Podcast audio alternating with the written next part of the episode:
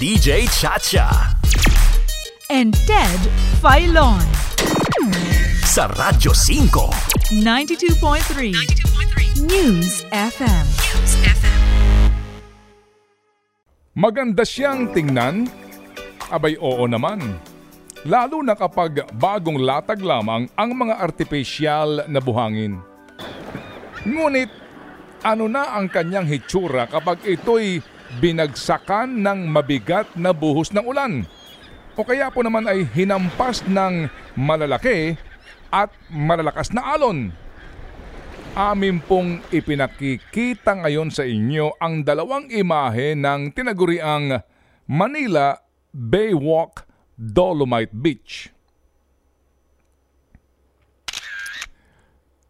Sa paunang budget po na 389 milyon pesos, sulit ba ang pera ng bayan sa proyektong ito? Ang 389 million pesos ay sa first phase pa lamang at may sinasabi pang second phase na nagkakahalaga ng karagdagang 265 million pesos. Ang naturang Dolomite Beach ay nasa pagitan po ng Manila Yacht Club at US Embassy sa Rojas Boulevard. Ang planong lawak ng DENR dito ay tatlong ektarya or 30,000 square meters umano at ang haba lamang ay 500 meters at ang lapad lamang ay 60 meters. Subalit, ngayon ay hindi po naglalabas pa ng eksaktong sukat ang DENR sa kung gaano pa lamang kalaki ang kanilang natatambakan. Kaya naman nitong mga nagdaang araw po ay hindi maitatangging mabilis pong napuno ng mga tao ang makitid na lugar. Ayon sa DENR, 28 million pesos ang halaga ng dinurog na dolomite na kanilang itinambak sa lugar. Bagamat wala pang inilalahad na bagong impormasyon ang DENR kung magkano ang kanilang ginagasta sa bawat pagtatambak ng dinurog na dolomite na kanilang ginagawa sa tuwing lumilitaw ang natural na itim na buhangin ng dalampasigan nga po ng Manila Bay. Sa ginawa pong pagdinig sa budget ng DENR para sa taong 2021, binigyang linaw po ni Yusek Jonas Leones na ang kabuang halaga na 389 million pesos minus 28 million pesos.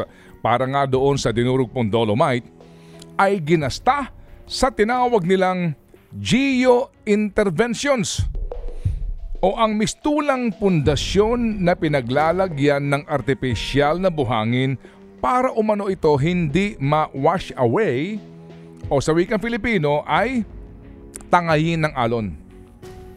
Ang dolomite po para sa ating kaalaman ay isang uri ng mineral na ginagamit po sa paggawa ng semento, mga concrete, plastic at ilang pang construction materials. Huwag na ho nating pag-usapan ang mga iniulat ng mga siyentista at mga eksperto na umano'y merong masamang epekto sa mga yamang dagat itong pagkalusaw sa karagatan ng mga dinurog na dolomite. Huwag na ho natin pang pagtalunan ang mga sinasabing masamang epekto sa kalusugan ng tao na maaaring idulot ng paglanghap ng alikabok na nagmumula sa dinurog na dolomite. May tugon po dyan ng DENR at ayaw ho nating mag-ubos tayo ng mahabang oras sa usapin na ito hintayin na lang po natin ang pagkakataon na sinasabi nga po ng DENR na nasa kanilang plano ang pagpayag na paliguan ng mga tao ang baybayin ng kanilang Dolomite Beach.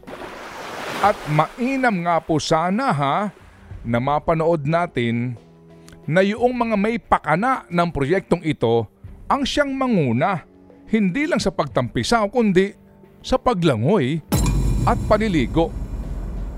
Hintayin natin sila na sila po ang lumangoy at maligo sa dalampasigan ng kanilang Dolomite Beach.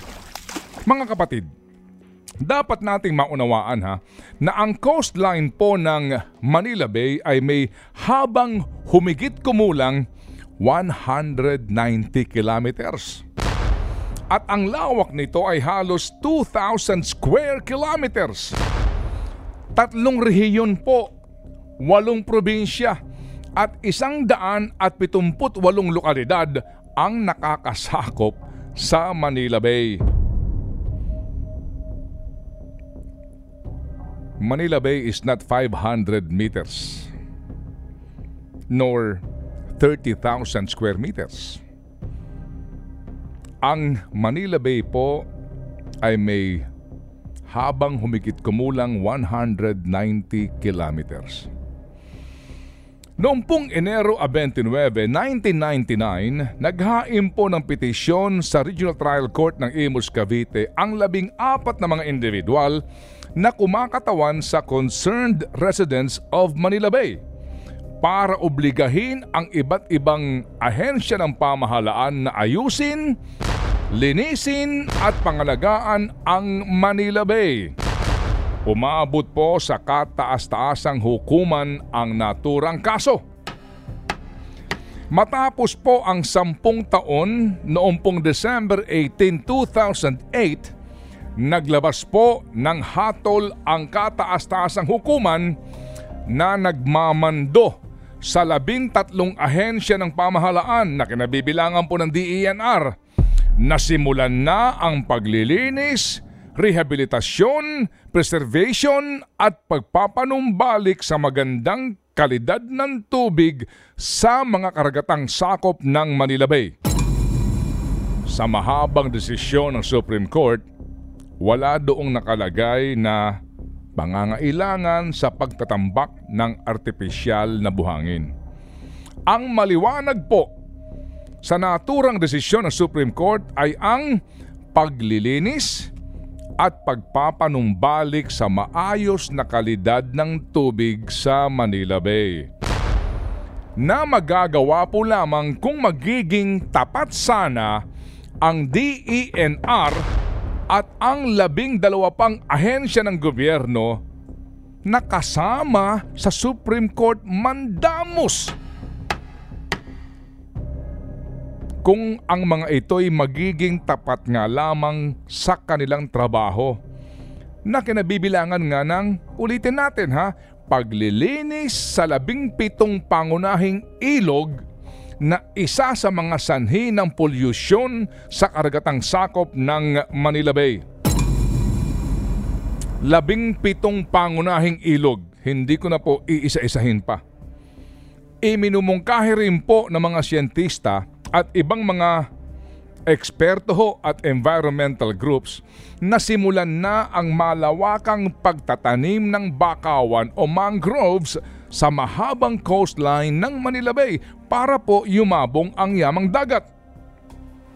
Kinakalampag na nga rin po ng Oceana Philippines ang DENR na tuparin na ang mga probisyon ng higit ng dalawang dekadang Solid Waste Management Act sa usapin po ng pagbabawal sa single-use plastics na siyang pangunahing dahilan sa hindi matigil-tigil na pagdami ho ng basurang plastik sa napakahabang dalampasigan ng look ng Maynila. Sa pinakahuling pag-aaral po ng Eco Waste Coalition, umaabot sa 8.32 bilyong piraso ng single-use plastic na may kabuang bigat na 109,208 metric tons ang kumakalat sa Manila Bay. Magandang tingnan? Abay oo naman. Kung bagong lagay. Ay nako, Ngunit kung pagbabasehan natin mismo ang Manila Bay Sustainable Development Master Plan na kinomisyon ng National Economic and Development Authority o NEDA, malinaw po ang katotohanan na ang Manila Bay ay laging nahaharap sa banta ng storm surge, dala ng mga bagyo at habagat.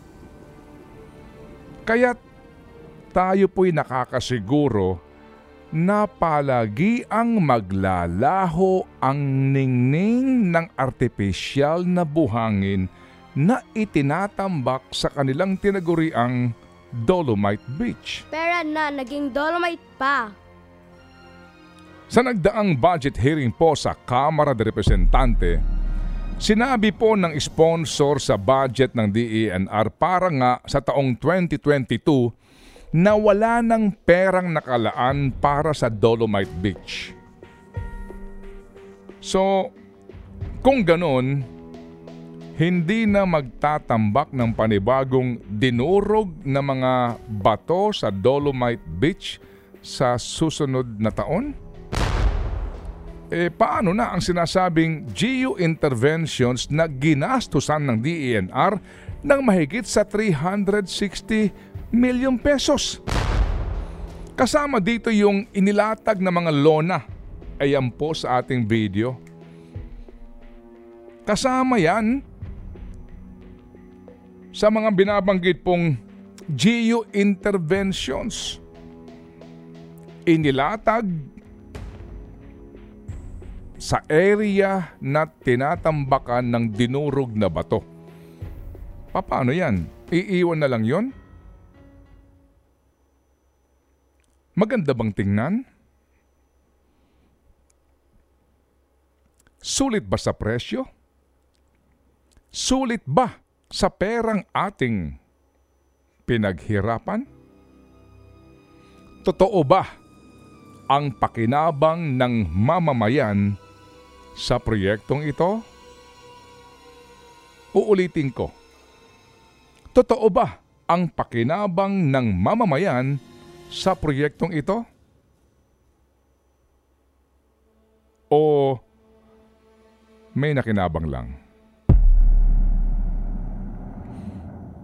Think about it. Ted Filon at DJ Chacha. Ngayon, nasa Radyo 5, 92.3 News FM. Monday to Friday, 6 to 10 a.m.